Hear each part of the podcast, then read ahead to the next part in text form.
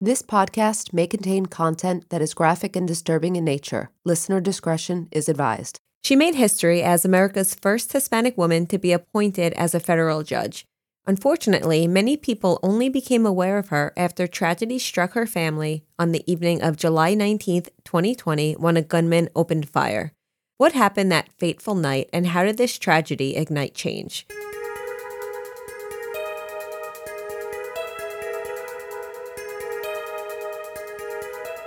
This is episode 39 The Esther Salas Story.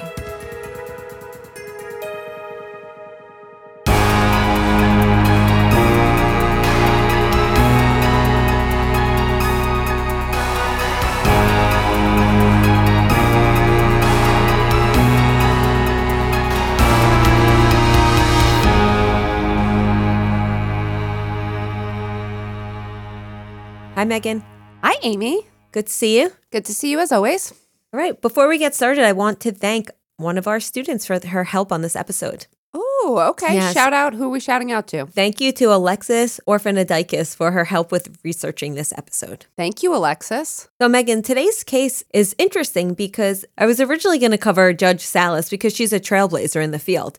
However, we're telling the story today not only about her accomplishments, but unfortunately, also talking about her as being a victim of a very violent crime. Well, uh, sometimes our categories overlap, Yeah. right? Usually it's victim and offender, but in this case, I guess it's trailblazer and victim. Exactly. And this happened locally, right here in North Brunswick, New Jersey.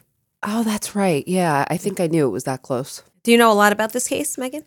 I, I, I really only know a little bit about what we saw in, you know, the news. And Yeah. Similar to what you said in the beginning, I only knew about her because of the tragedy that mm-hmm. struck, which is a tragedy in itself that I didn't know about her ahead of time for Yeah. her work. Before you tell her story today, we have a few supporters to thank. We have a few new international supporters. Oh my God, that's exciting. Isn't that exciting? So, first, I want to say a big thank you to Jordan from the UK Thank you, Jordan. and Siobhan from Australia. Oh my God, the Outback. Yes, and Siobhan's name, I love her name. It's beautiful.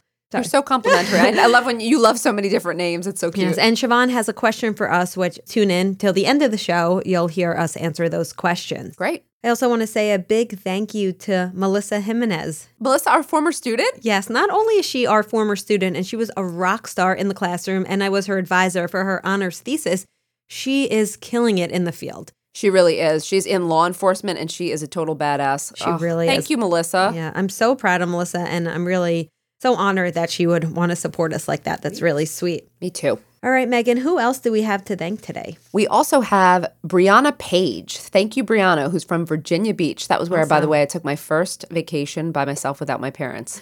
My girlfriends and I thought we were so cool. We thought we were going to get into like clubs and bars at 17, and we got in absolutely nowhere. We wound up sitting in the hotel room the whole time. Eh, it was still fun. I love Virginia Beach. Anyway, um, we'd also like to thank Charlene from Oregon. Thank you, Charlene. I love your name. I do too.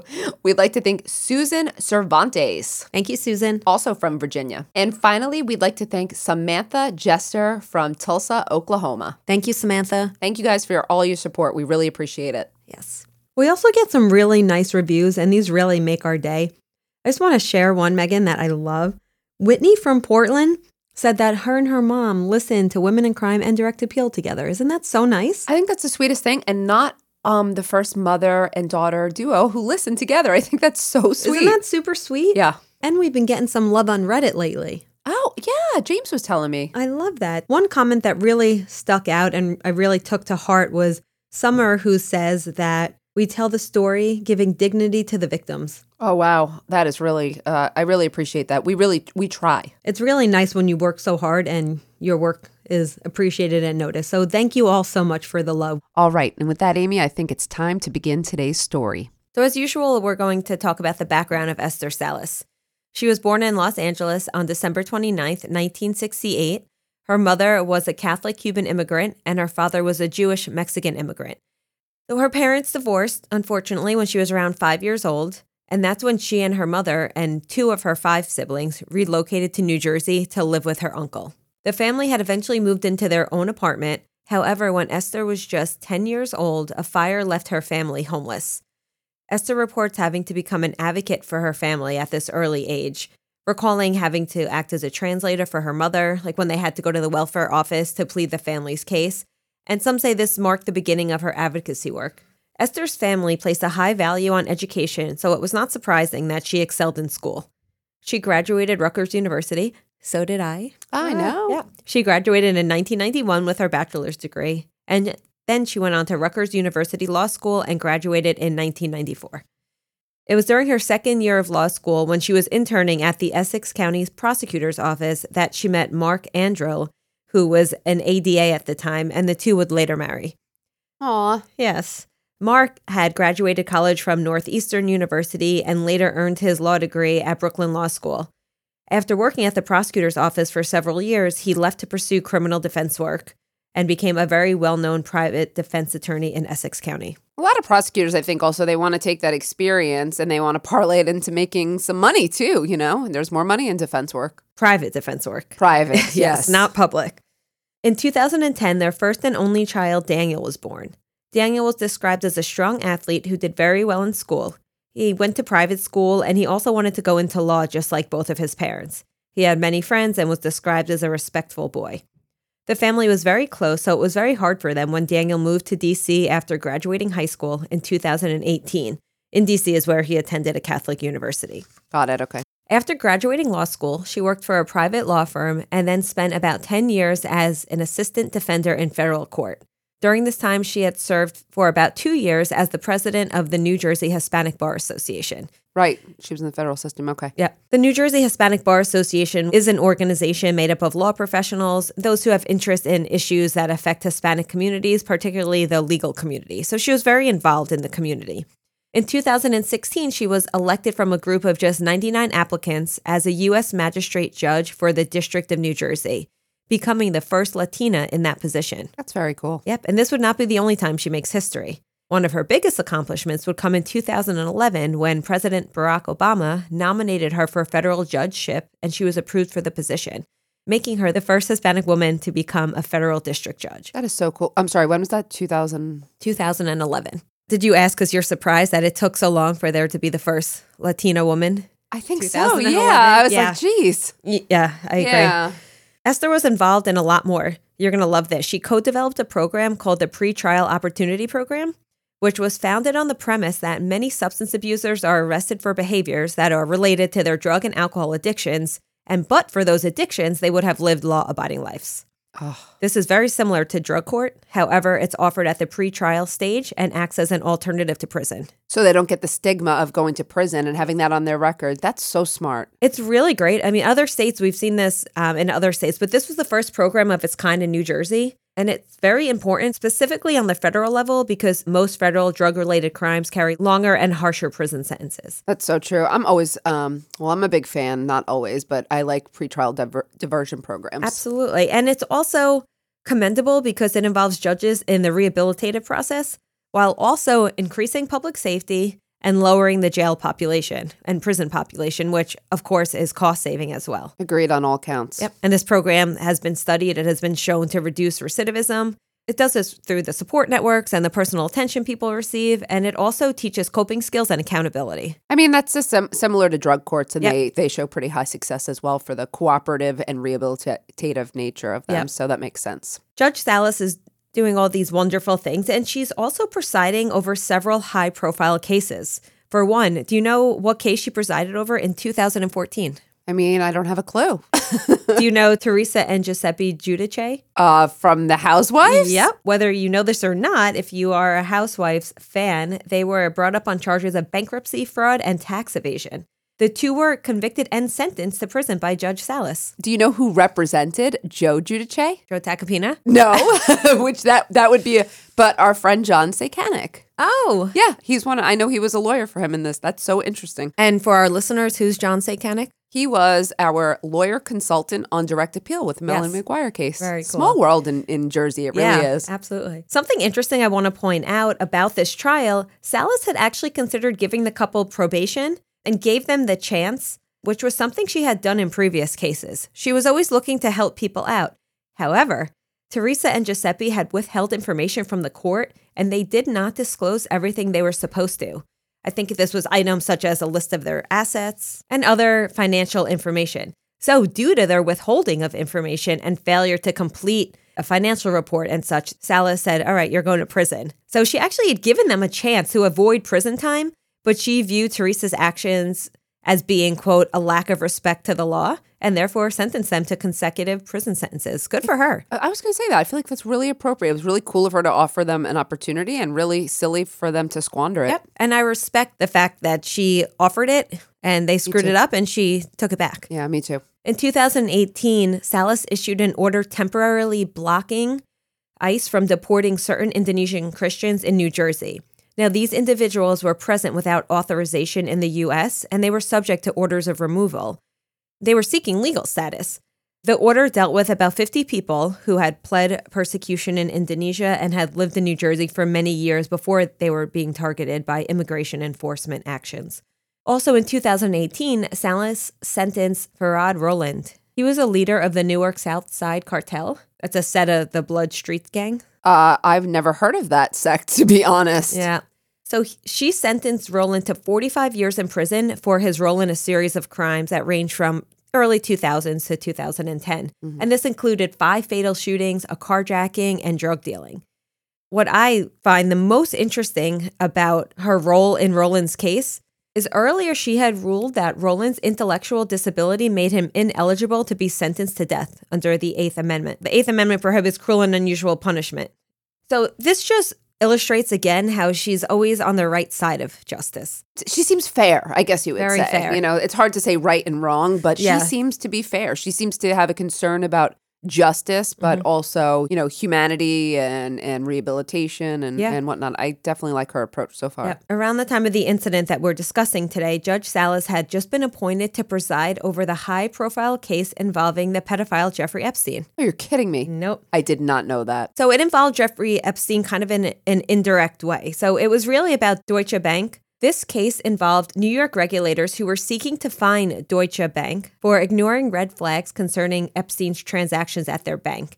The case really focused on the disregard for the fact that Epstein was a high risk client. So they turned a blind eye when they, when they should have been scrutinizing, Exactly. like way more so. So the reason I bring this up is this case is still pending. This is important because it inspired some crazy conspiracy theories. Oh, because Oh, okay. immediately people said, "Oh, Judge Salas, she's presiding over this case that involves Epstein," and there's all these conspiracy theories about Epstein to begin with, and Well, they probably thought it because he's the most high profile, and you know, I'm sure they assumed right away that it had to do with him. I, Absolutely. I get it. Yeah, I'm not sure. I don't know that the police did, but the public for sure did. As you can see, Judge Salas was very accomplished, but as a federal judge, she had plenty of people who wished her ill. So let's turn to the tragedy now. Okay. Around 5 p.m. on Sunday, July 19th, 2020, the doorbell rang at Judge Salas's home in North Brunswick, New Jersey. She was there with her husband Mark and their son Daniel. I mentioned earlier Daniel was at university in DC, but he was home from college that weekend to celebrate his 20th birthday. It was reported that her son answered the door to what seemed to be a FedEx delivery man holding a package. Upon opening the door, the man immediately opened fire, shooting Daniel in the chest and shooting Mark several times. It is believed that Mark likely heard the commotion and then went to the door to see what was going on. The perpetrator then ran off, mm. leaving a bleeding mark on the porch of their home and Daniel just in the foyer. Where was Judge Salas? So, meanwhile, she was in the basement of the home. She says that she thought a bomb had gone off when she heard this gunfire.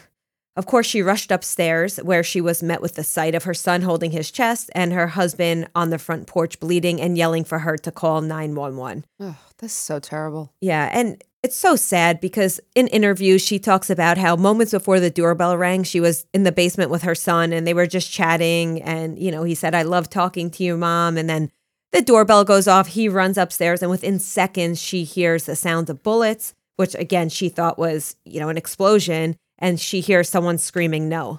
Very very heartbreakingly, she also is very vocal about the final moments of her son's life saying that she had lifted his shirt and saw the bullet hole, and Mark had managed to crawl back inside. And the two of them were together crying, watching him fade away. Oh, that's Yeah. like a parent's worst nightmare. Yeah, it's really awful.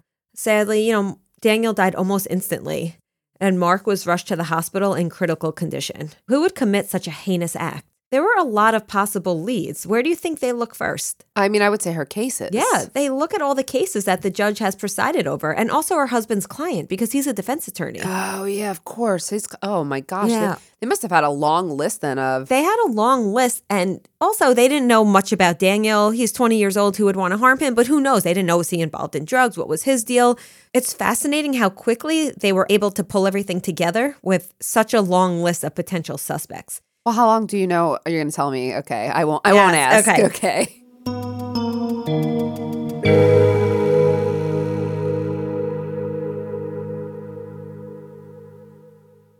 Spring is in the air, and that means it's time for a refresh. I'm talking about luxuriously soft and stylish loungewear, pajamas, and bedding from Cozy Earth. I'd live in this loungewear full time if that was an option. In fact, it's pretty much the option right now, just so you know. I actually have a couple of sets of the bamboo pajama sets.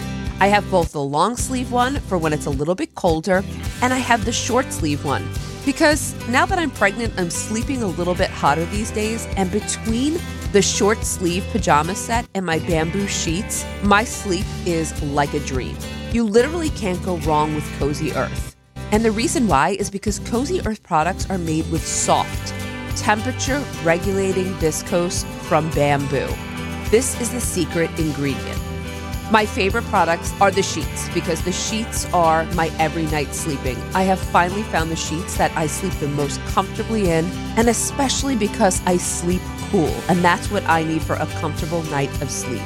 Best of all, Cozy Earth products come with a 100 night sleep trial. That means that you can sleep on it and wash it for up to 100 nights. And if you're not in love, you can return it for a full refund.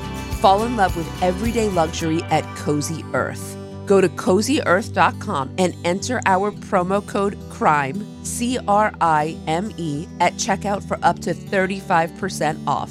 That's cozyearth.com, promo code CRIME.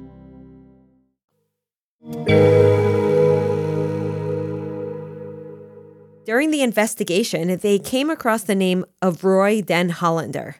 He was a 72 year old New Jersey native, graduated from George Washington University Law School back in 1985, and he also earned an MBA from Columbia Business School in 1997.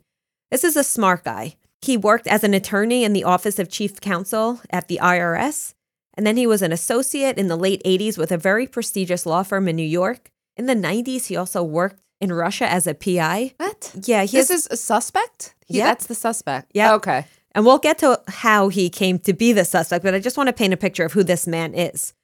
When he worked in Russia, that's when he met a woman and got married in 2000. Marriage lasted for about a year. He accused his wife of being a prostitute and duping him into marriage to obtain a green card. It was contentious. She accused him of publishing her diary and naked photos online and threatening her with a gun. Also, let me mention at the time they got married, she was 25 and he was 53. Mm. The reason I bring up his relationship is some people say that this is when he went off the handle. But who really knows for sure? The reason I bring this up is because he seems like someone who was working in society, working at the IRS, working as a lawyer, and Well, he's accomplished. He's Yeah. got commitments to, you know, he's got something like what we call the commitment or the stake in, Yeah. you know, investment in society. So Exactly. So I want to illustrate what he was doing and then where things may have taken a turn for him. He was self described as an anti feminist lawyer, also known as a men's right activist. Have you ever heard of this? I actually have recently. Um, I haven't heard someone actually identify as an anti-feminist lawyer. Yeah. That part I haven't heard, but What this means is most of his later dealings in the law had to do with protecting men's rights. For example, he tried to file lawsuits against bars and clubs that offered special deals on ladies' nights. Wait, I'm sorry. Like that's discrimination. He's saying that's discrimination against men. Um, I thought you no- were going in a total different Nope. direction. Obviously, this failed. The courts did not side with him on that. He said it had violated the 14th Amendment, equal protection under the law. That's It's ridiculous, okay? it gets worse. And I'd be upset if there was no ladies' night. Right? How many Jeez, deals? How would I have gotten through my 20s? exactly? He also filed lawsuits against the federal government, which challenged the constitutionality of the Violence Against Women Act. Are you kidding? So the Violence Against Women Act provided about 1.6 billion towards the investigation and prosecution of violent crimes against women. It also imposed automatic and mandatory restitution on those convicted. The act also established the Office of Violence Against Women within the Department of Justice. I mean, this is an act we applaud. But he This believed, is VAWA. I mean, this is like something. It, it also provided more assistance, shelters, like all Yeah. resources for women who had been ignored. Yeah, so this is just giving you a little glimpse into his psyche here. Just one more case I want to highlight that he again unsuccessfully filed. This was against Columbia University, claiming that its women's studies program discriminated against men. I'm sorry. Wait, the, the 2000 wait, the 2008 lawsuit alleged that the program quote demonizes men and exalts women in order to justify discrimination against men based on collective guilt. So this I, again, this just Okay, shows a okay. decline in what is No. going on here. This is unique. I haven't heard yeah. anything like this before. Okay. I urge you to Google this as much as we don't like to give attention to people like him, but I urge you to go look at his website. It's pretty nutty. He published many of his anti feminist writings there. And you'll also see there was a bit of a foreshadow of the violence that was to come. okay. Needless to say, he clearly had a deep seated resentment towards women. He also had a history of blaming women for issues he had in life. Anecdotally, he would blame his mother, his ex wife. It became clear that he not only hated women, he also just lashed out on anyone who he felt was a threat to him. In fact, he was also the suspect in another fatal shooting that had happened just a week before the incident at the judge's house. You're kidding. Nope. Oh On- my god. On July 11th, 52 year old Mark Angelucci was found dead from a gunshot wound on the steps of his California home. He was a California based men's rights lawyer and the president of the National Coalition for Men. But wouldn't that be someone that he would be aligned with? You would think.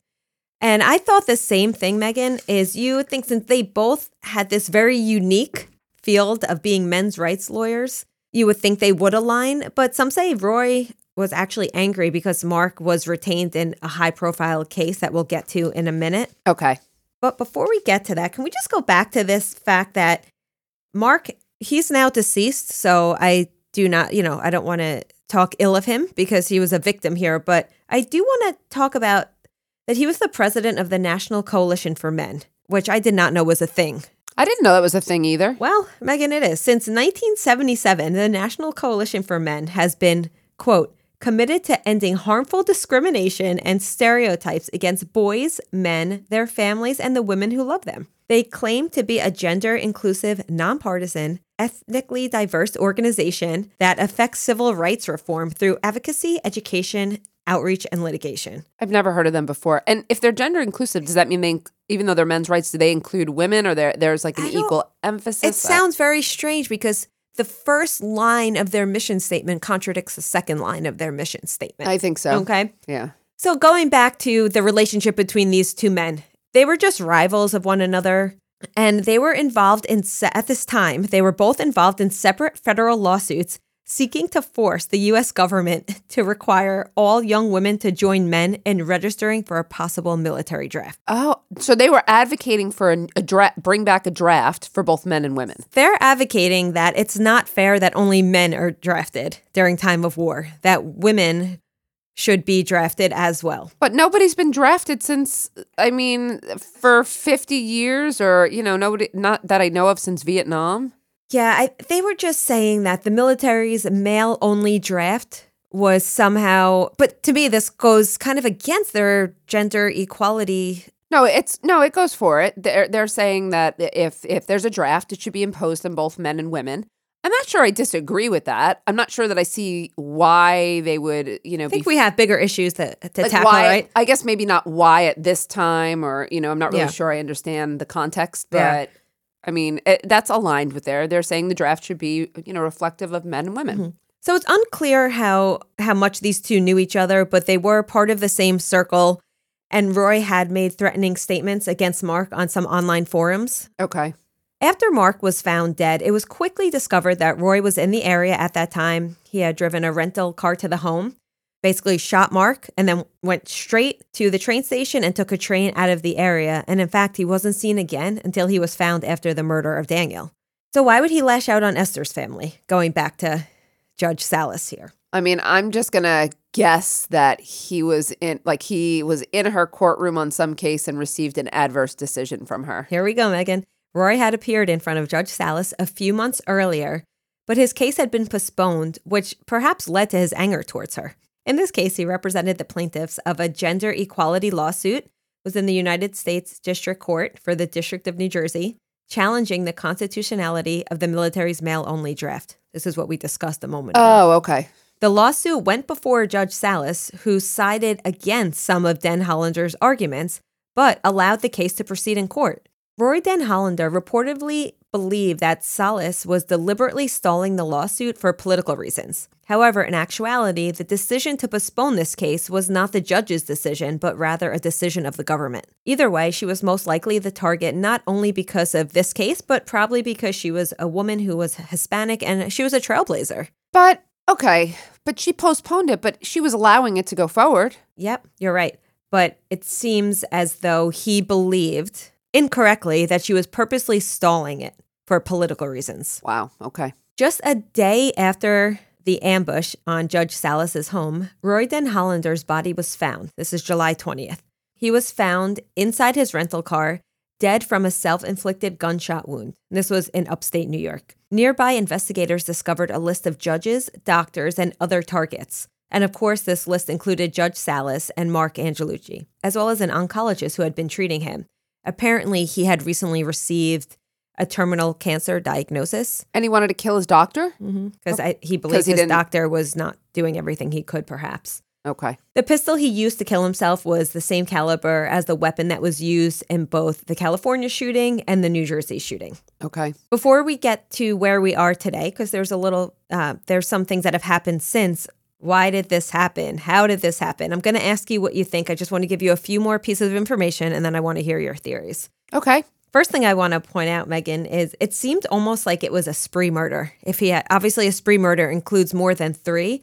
However, we know in a spree murder, there's not really a cooling off period. It almost seems like he went to California, shot someone, got right on that train, and went straight to New Jersey, and then shot the next victim. I would say I agree whole. I completely agree. The first question is Was he mentally ill? Mean, by the end of his life, this is a man who was alone, facing terminal cancer, very financially unstable, and was becoming more ostracized from the legal community and even those that are advocates for men's rights, which within his own mini community, it seems like if you look at his writings and his postings, he was, I guess, part of this community of men's rights. And even within that community, he was now kind of on the outskirts. It really just appears to be like this classical story of someone who felt like, you know, the world did them wrong and it led them almost to like a delusional psychotic break that led to the violence. What do you think? I have, I have a couple questions. First of all, I'm disappointed that he committed suicide. I'm always disappointed in the end. Like there, I don't feel like then there's like a measure of justice. Not that there's ever a justice. You know, when your child is gone, you can't bring them back. But that's disappointing that he wasn't ever brought in front of the criminal justice system. Is there? I have questions before I give you my mm-hmm. opinion because this is complicated. But is there? Could you? Did we? Do we know? Did he? Was he ever diagnosed with any mental illness or personality disorders or anything that we know of? I don't, not that I was able to find. That doesn't mean it doesn't exist. Was that marriage that he had to that one woman the only marriage that he had? Yes. Did he have any children? No. Did he switch his career later on after the marriage to focus just on men's rights, or was it like It appears that that's when things started sliding out of control. because he worked for the IRS too, and he worked for A other? very prestigious law firm in New York. so okay, So it's almost the last, you know, 18 years of his life is when he really started focusing in on this, you know, small sect of individuals who are fighting for men's rights. Because he was so angered by whatever events transpired between him and his ex-wife. It seems like it, but they were only married a year. without knowing like I- i'm i'm gonna say this one's a little harder for me to judge without knowing it uh i cannot imagine that he didn't have some type of I, I think you're right maybe there was a break but i can't imagine that he didn't have a history of either some specific mental illness or personality disorder um you know just something that he was already kind of predisposed And he probably wasn't, who knows, maybe he wasn't medicated, right? Right. And it sounds like it was like an undiagnosed. Right, right. And uh, he obviously didn't have good coping skills, I'm going to say. So he wasn't set up to handle these defeats. He seemed like he had a, you know, a break where he did became so focused on he he became he felt like he was the one being ostracized because he was a man and Mhm.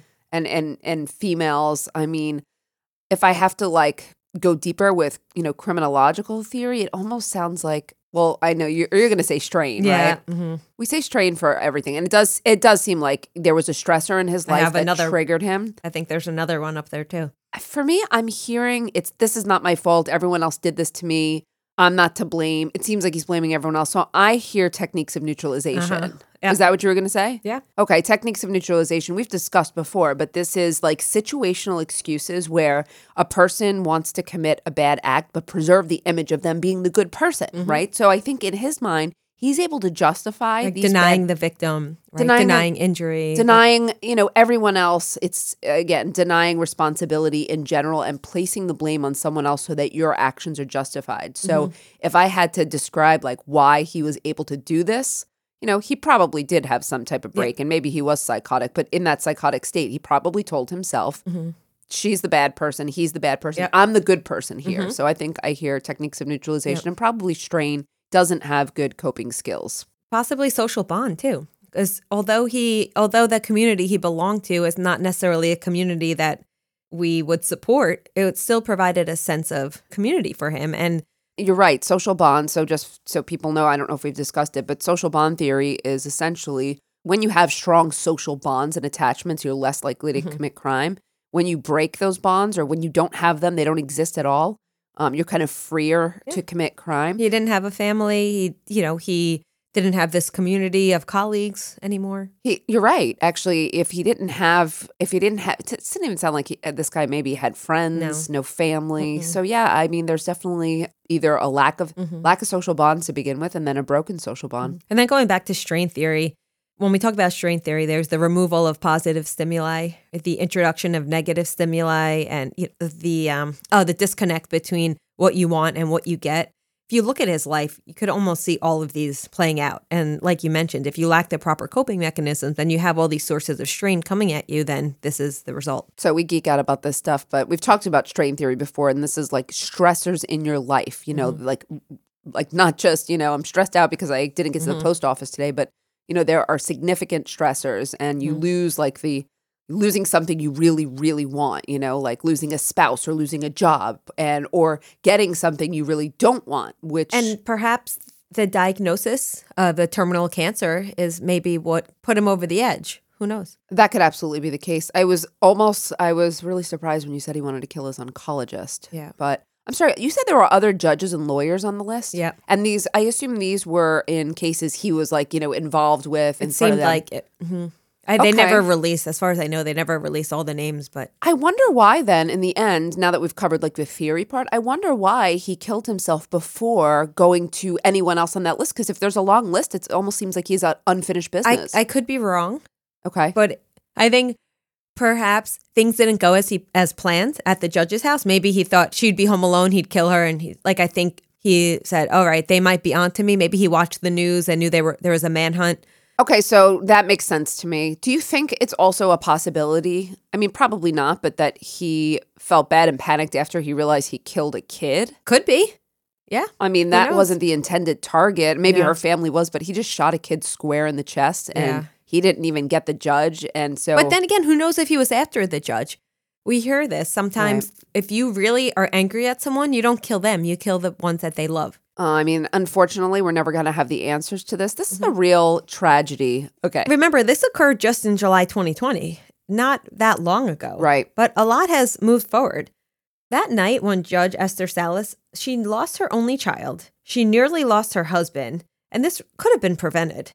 The attacker was able to easily identify a lot of her personal information. And this tragedy, of course, drew attention to the issues of safety for judges and their families, mm-hmm. especially for judges who preside over serious cases, which can leave individuals angry and vengeful. Right. And with easy access to personal information, these tragedies happen more than they should. Right. And this isn't the first time a judge was targeted. There's several examples. Just one that comes to mind. Back in 2005, Judge Joan Lefkow, her husband and mother were murdered in her home. The murder was perpetrated by a plaintiff from one of Judge Lefkow's previous cases.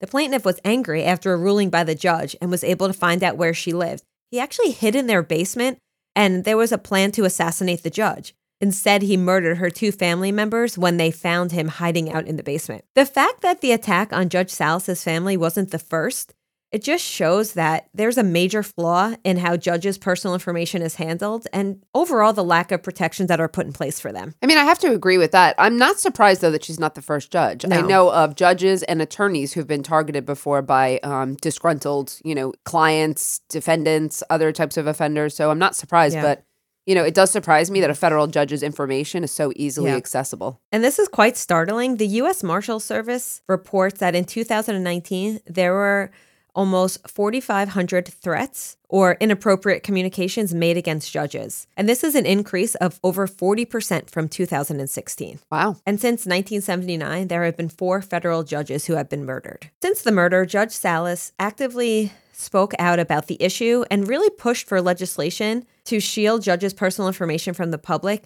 specifically from individuals who may want to harm them. In New Jersey, recently, there was a new legislation that was introduced that was an attempt to protect judges, having the goal of making it not as easy, if not nearly impossible, for judges' personal information to be found and gathered.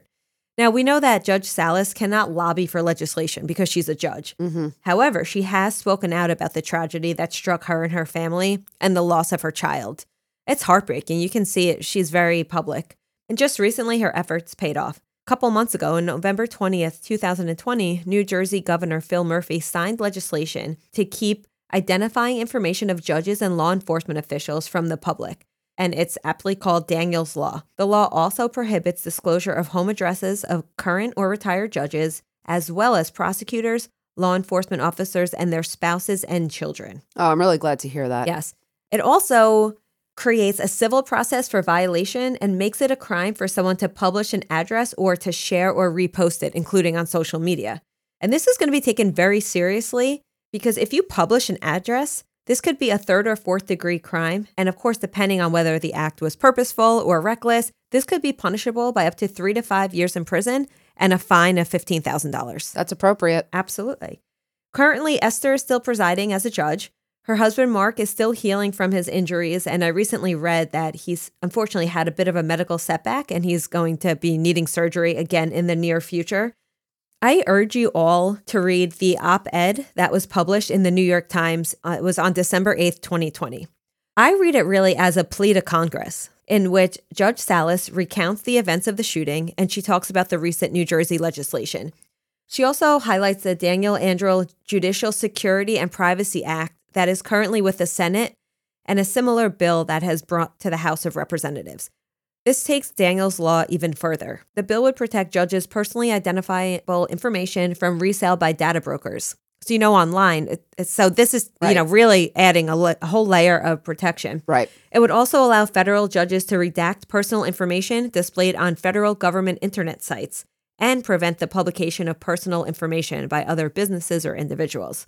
Lastly, it would encourage states to protect personal information, improve the ability of the United States Marshal Service to identify threats, and I love this, and authorize upgrades to judges' home security systems. Oh, that's really good. Isn't that great? Well, just, yeah, yeah fed- some federal judges actually do have security details, but not yes. all of them. But I think a lot, uh, helping them make themselves more secure at home is really a good part of it. Yeah, that's the least we could do. And as Judge Salas sends, says it best, I want to end with a quote from this article. Quote For our nation's sake, judicial security is essential. Federal judges must be free to make their decisions, no matter how unpopular, without the fear of harm. The federal government has a responsibility to protect all federal judges because our safety is foundational to our great democracy. Great case today, Amy. Thank you for bringing this to our attention. I'm glad to see something positive came from this unfortunate tragedy. Yeah. Before we go, we have a couple questions from our supporters. So, our first question is from Casey C. Meghan Casey is currently getting her master's in sociology in California, and she is planning on getting her PhD and pursuing a career in academia. She says she has mostly been studying sex and sexuality, but her interest in crime has always lingered. She says she is not particularly interested in studying pedophilia or rape. She would like to know do we have any recommendations or suggestions for areas of studies that can include sex, gender, and sexuality, as well as criminology? So the first thing that came to mind was studying victimology, which would be crimes against people that are, you know, um, crimes that are motivated by gender or sexuality biases, or even to go into policy or advocacy work or in that area. Do you have any other thoughts? So then, uh, one of my suggestions would be to study crimes that involve gendered violence. Yes, that's a good idea. Yeah, that would be something that would be of interest because it's you know it's particularly targeting uh, what I think of as like the women of Juarez. Mm-hmm. Um, so you know they were you know murdered, uh, gendered by males because they were taking the male jobs. Yep. Um, so I would say there's a definite area Or even hate crimes. hate crimes. I guess that goes into the victimology suggestion. I mean, It does. but, yeah. I like the victimology. I think the victimology one is definitely an appropriate one as Yeah. well. Either way, Casey, you are awesome and good luck. And let us know if you have any other questions. Uh, we also have a question from Brianna Page.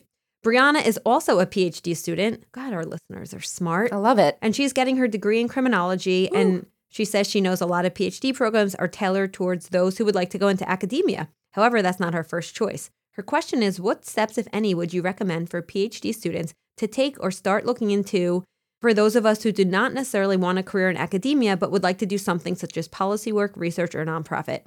So I started my PhD program thinking that I was going to be going into policy work. So I never thought I was going into academia. I think the best advice for anyone is get as much experience as you can. Take, you know, get as many internships as you can. See, are you interested in doing direct care, you know, working with people in the system or leaving the system? Are you interested in advocacy, research, policy? Which part really interests you? And just talk to as many people as you can who are in those jobs and try to get a feel for what might interest you the most. I mean, I would definitely look at you know some of the lead organizations and see whether their their work interests you. So the Vera Institute, the Sentencing Project, the Marshall Project. You can see if you're the Innocence Project if you're going to connect strongly with one of these causes. For me, I was always interested in academia, um, but also you might even consider uh, law enforcement. To be honest, it's really helpful to have analyst researchers with a higher level of education, and it's really more desirable now, especially even even in federal law enforcement. I would say. Yeah, that's a great point. Thank you for that question and best of luck in your PhD program. That is amazing. Our last question is from Siobhan. Remember, Siobhan, I love that name. Okay. Siobhan wants to know what was it that got you both interested in crime and the justice system?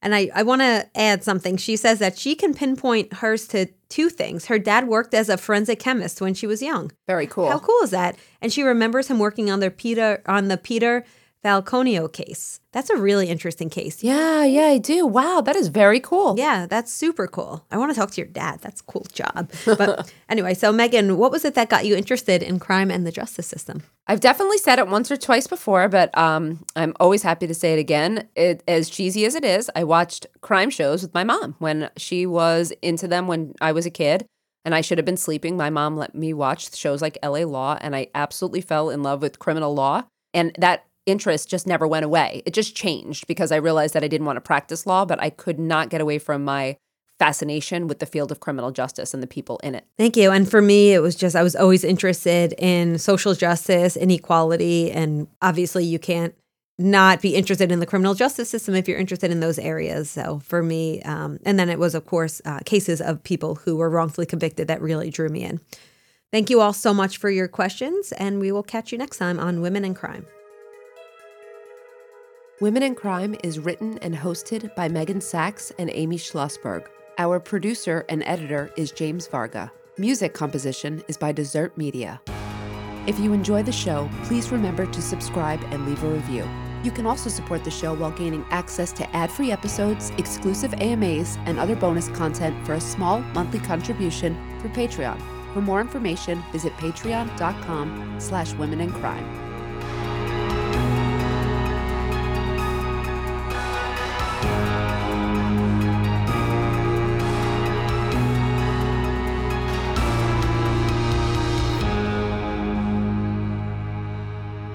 Sources for today's episode include Women's Health, The New York Times, The Washington Post, USA Today, NPR, NBC News, NJ Monthly, New Jersey Globe, CNN, Newsweek, and Good Morning America.